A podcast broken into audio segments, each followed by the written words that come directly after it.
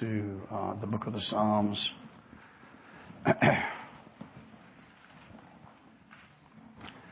chose to preach this today because um, what's going on in the world, and uh, we can ask, where is the influence of the church, and what is the health condition of the church in America today? As uh, you know, the psalmist sees very similar things happening uh, in his day that we see. Would you please stand for the reading of God's Word?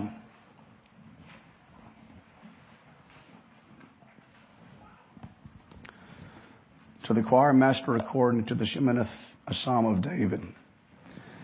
Save, O Lord, for the godly one is gone, for the faithful have vanished from among the children of men.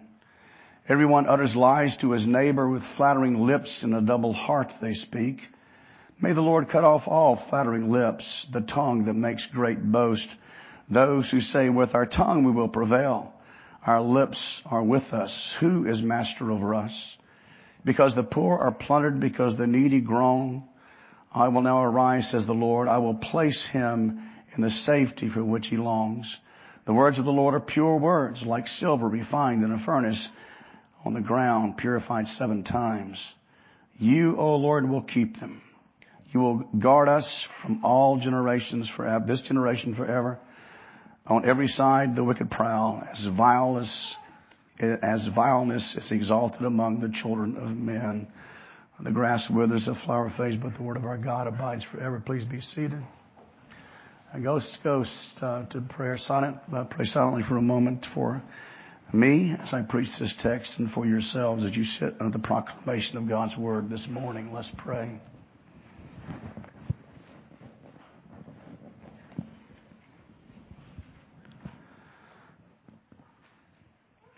Almighty God, our Heavenly Father, we come before you today, and we confess our desperate need for your grace. Uh, take away unbelief. Take away uh, fear. Take away a dullness of hearing, Lord, and, and be with me as I preach this psalm.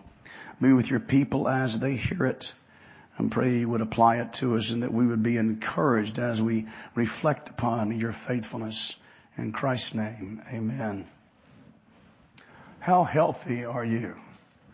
How do you find out? Well, you go to the doctor. You have blood tests. They look in your ears. They listen to you breathe. They look in your throat. They look up your nose. They look everywhere.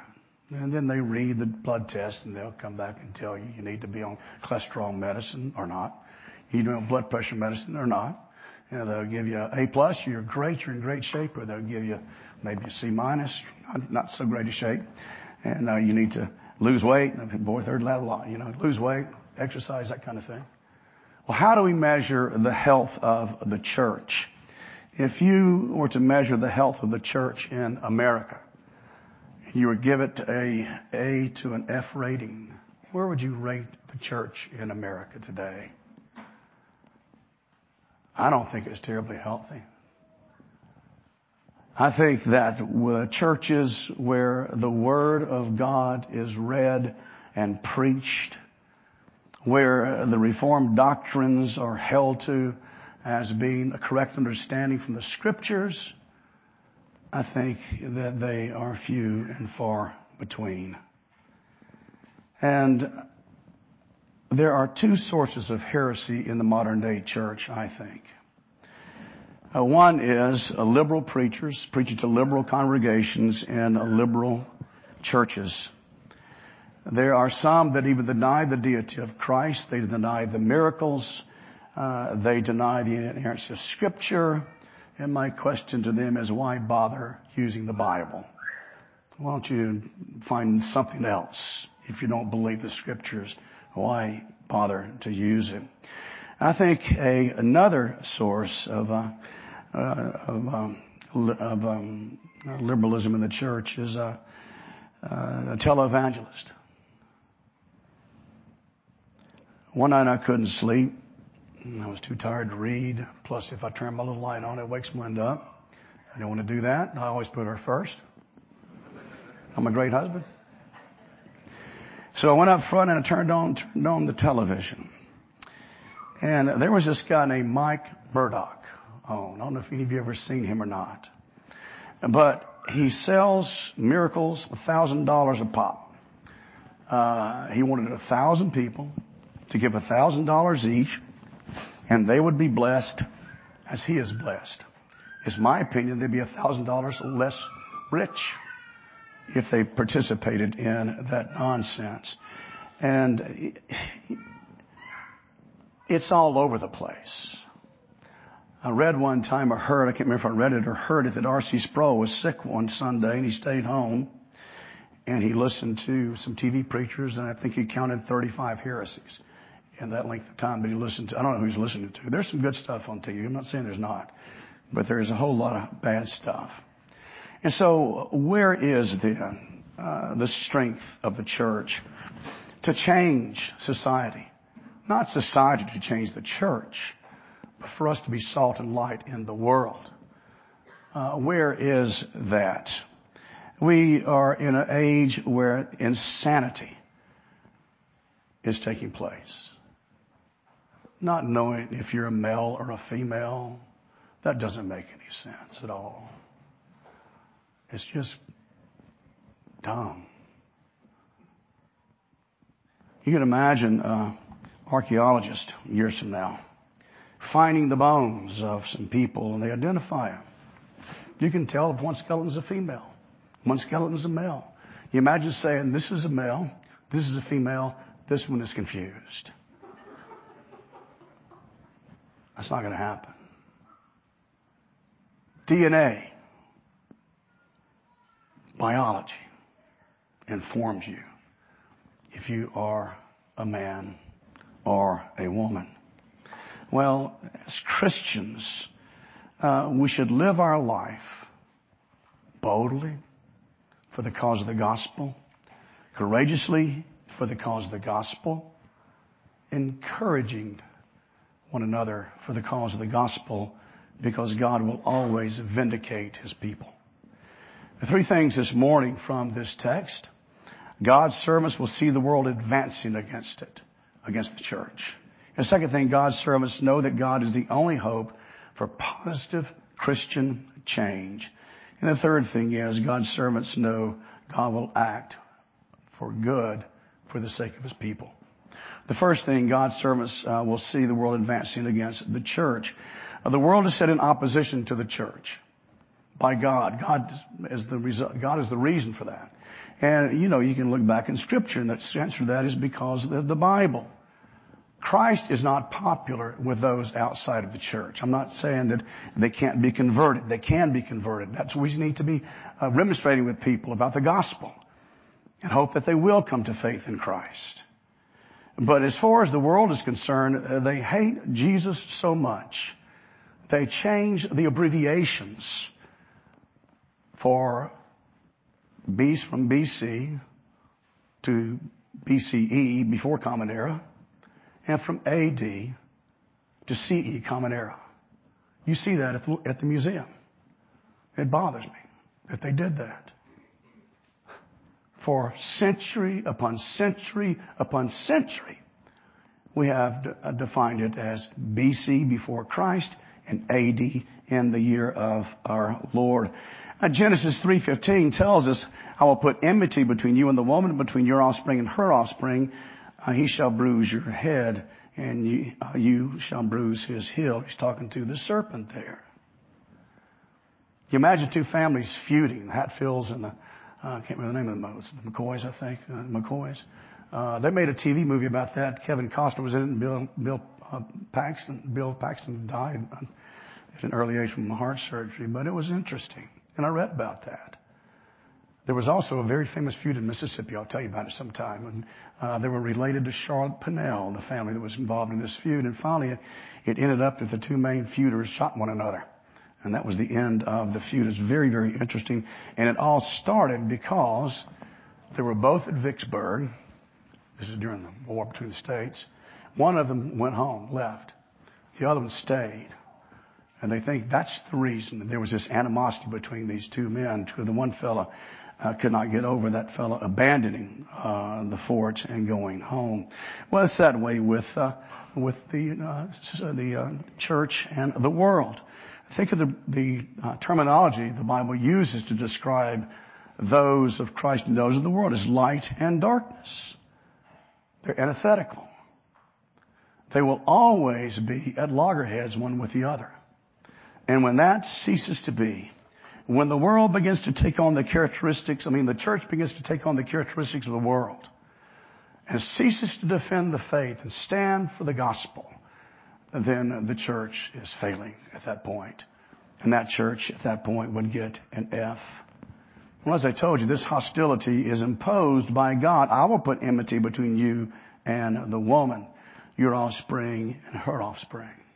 So God makes the covenant with the woman and her descendants. So those who are of faith, and God changes the heart of Eve as he brings her back into a relationship with himself by his grace, so that she is no longer in the camp of the evil one.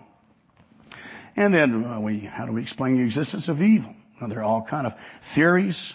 I'm going to read these two quotes to you. The problem of evil is certainly the greatest obstacle to believe in the existence of God. When I ponder both the extent and the depth of suffering in the world, whether due to man's inhumanity to man or to natural disasters, I must confess that I find it hard to believe that God exists. Same person also wrote this. As a Christian theist, I am persuaded that the problem of evil, terrible as it is, does not in the end constitute a disproof for the existence of God. On the contrary, I think that Christ, Christian theism is man's last best hope in solving the problems of evil. In our own day and age, uh, it, this uh, movement to excuse behavior by saying that you're a victim and the things you do are not your fault. I read a book many years ago. It's called The Kink and I. It's written by a Christian psychiatrist. And I want to read to you a poem written by Anna Russell. I went to my psychiatrist to be psychoanalyzed to find out why I killed a cat and blackened my wife's eye. He put me on a downy couch to see what he could find, and this is what he dredged up from my subconscious mind. When I was one, my mommy, this is a, a woman wrote this. When I was one, my mommy hid my dolly in a trunk, and so it follows naturally that I am always drunk. When I was two, I saw my father kiss the maid one day, and that is why I suffer now from kleptomania. When I was two, I suffered ambivalence toward my brother, and so it follows naturally I poisoned all my lovers. I'm so glad that I have learned the lesson it is taught, that everything I do that's wrong is someone else's fault. That's where we are today. And that is contrary uh, to what the Bible teaches. Unless people come to grips with the fact that they are accountable and that they are responsible for the decisions they make and the acts that they do, they'll never begin to improve. So the world is in constant rebellion against the Lord. And listen to this. Those outside of faith cannot reason rationally. They can't. Because they are missing a very important presupposition. That presupposition is that God exists. And so they reason on a horizontal plane. And this environment, this world is under the strong influence of Satan. It is uh, the wicked will at times exceed the godly in numbers and sway in the world. So the psalmist says here and states, the godly are gone. By this he means, where's their influence? We can say that today. Where's the influence of the church in our society? When are we going to begin to take a stand? Like Martin Luther, here I stand, I can do no other. Answer to conscience.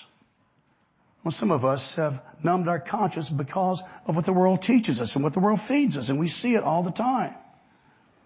And so we can say, well, we are, are the godly. It means the influence of the godly is missing. The faithful have vanished. Two possible reasons for this. One is that they have been run over by those who oppose them, that the world has come against them, and uh, uh, they have been eradicated. They have been caused to hide away or either put away. or the faithful are behaving in an unfaithful fashion. They say they love God, but they act as if they do not. They say they're committed to Christ, but they act as if they are not. So, we have fallen under the influence of too much worldly thinking. And so that we have come accustomed to so many horrible things that we don't take sin in the world very seriously. And we don't take the sin in our lives as seriously as we should. And some are lazy about their walk and their obedience. It's not easy to be a Christian. It's a difficult calling. Jesus says, count the cost of following me. You want to be my disciple? Count the cost. And you know church history that there have been those who have had to pay with their lives because they were committed to Christ. As the psalmist writes, thy word have I hidden in my heart that I might not sin against thee. That's where we need to be. We need to be under the influence of God's word every single day. And you do that by reading your Bible and by praying. Prayer is so essential if we are going to live the Christian life successfully. By successfully, I mean boldly. That we don't shrink back. That we don't look at something that's wrong and say, oh, it's okay. No, it's not okay. Because God says it's not okay.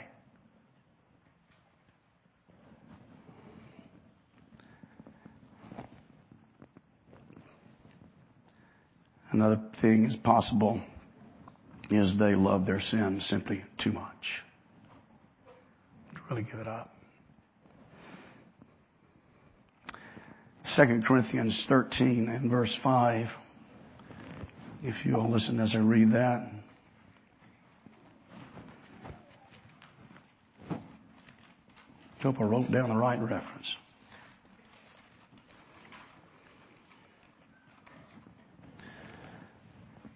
Examine yourselves to see whether you are in the faith. Test yourselves.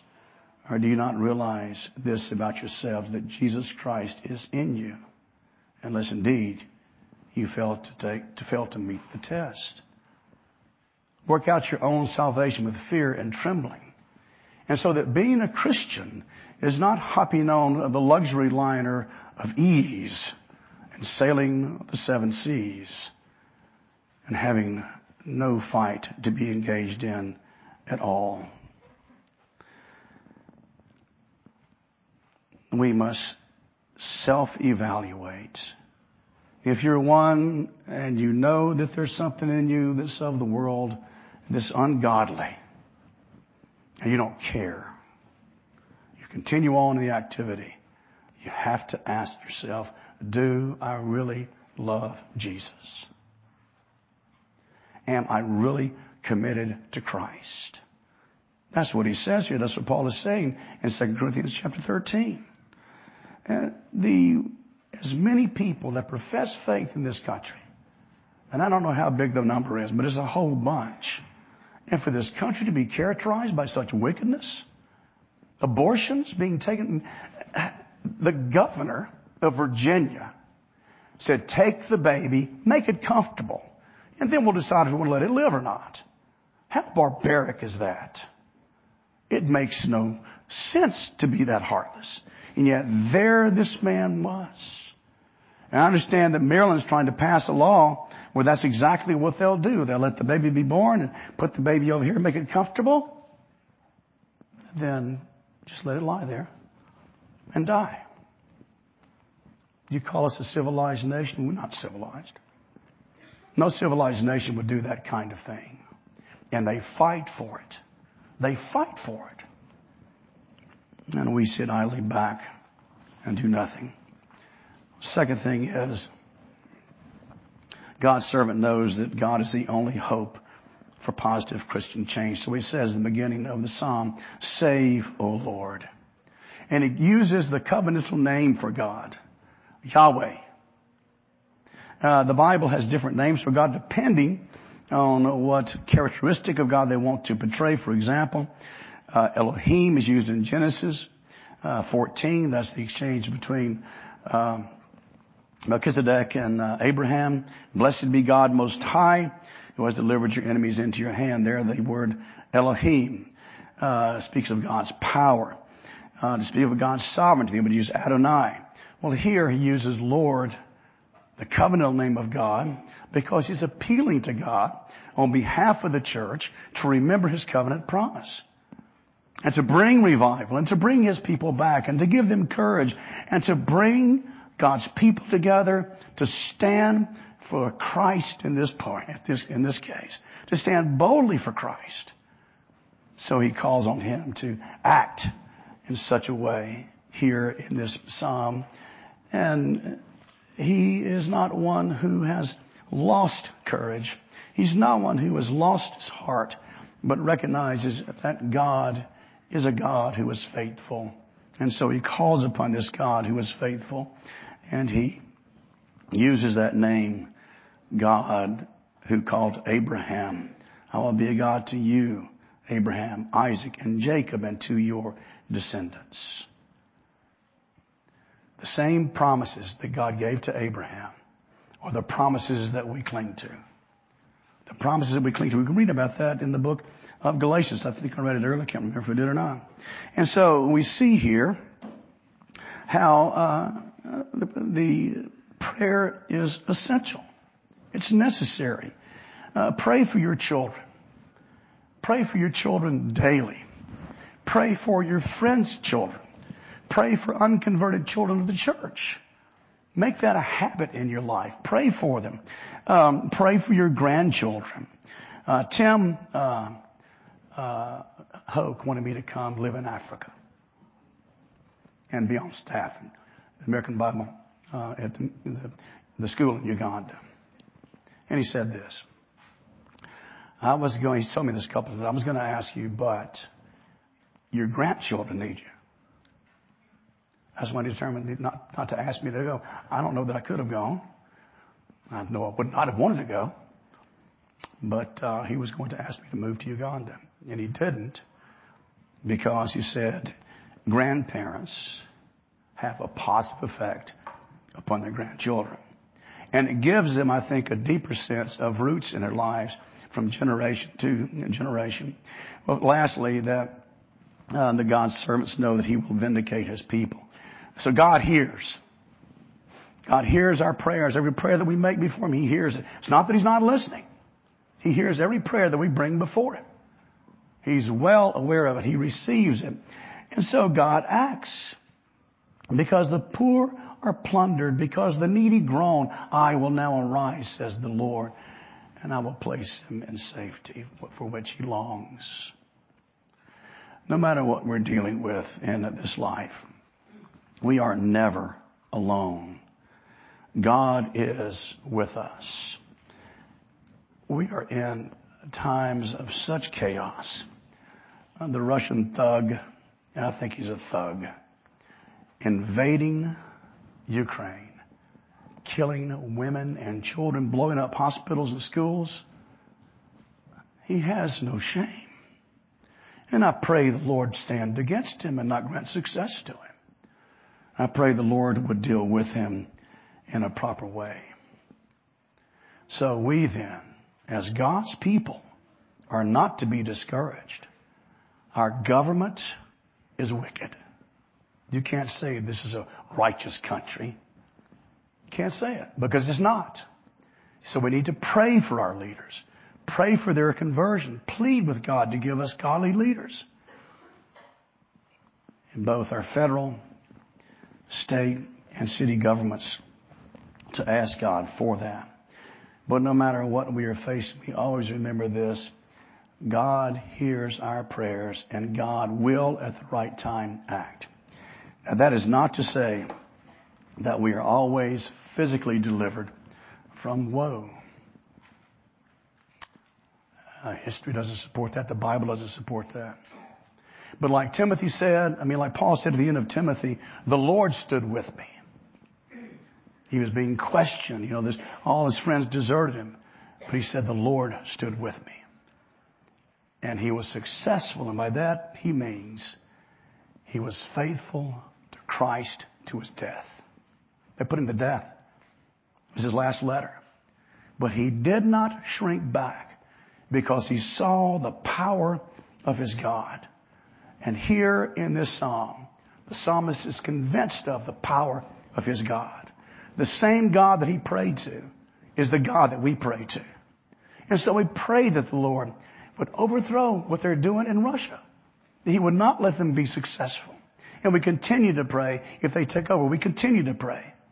We pray for our own nation, that God might send revival. And we demonstrate with people about the gospel. And we look to God to bless. He is in control. And He's going to bless His people. He's going to bless His church because He has told us He would. So we pray in courage. And we pray knowing that He hears and knowing that He will act. Do you know Him this morning? Do you know this loving God who is powerful and who is in control of all things? Uh, if you don't know Him, I would urge you to come to faith in Christ. Yes, He is faithful to receive those who come to Him in sincerity. And if you are a believer, don't live a life of fear. Don't do that. Let's just suppose they launch one. What are you going to do? Drive to Mississippi. I could understand your desire to do that, but I think that wouldn't help a whole lot. So don't be afraid, because this great God of ours is with us in life and in death. And we are going to have the wicked with us always. On every side of the wicked prowl, as vileness is exalted among the children of men. Let's pray.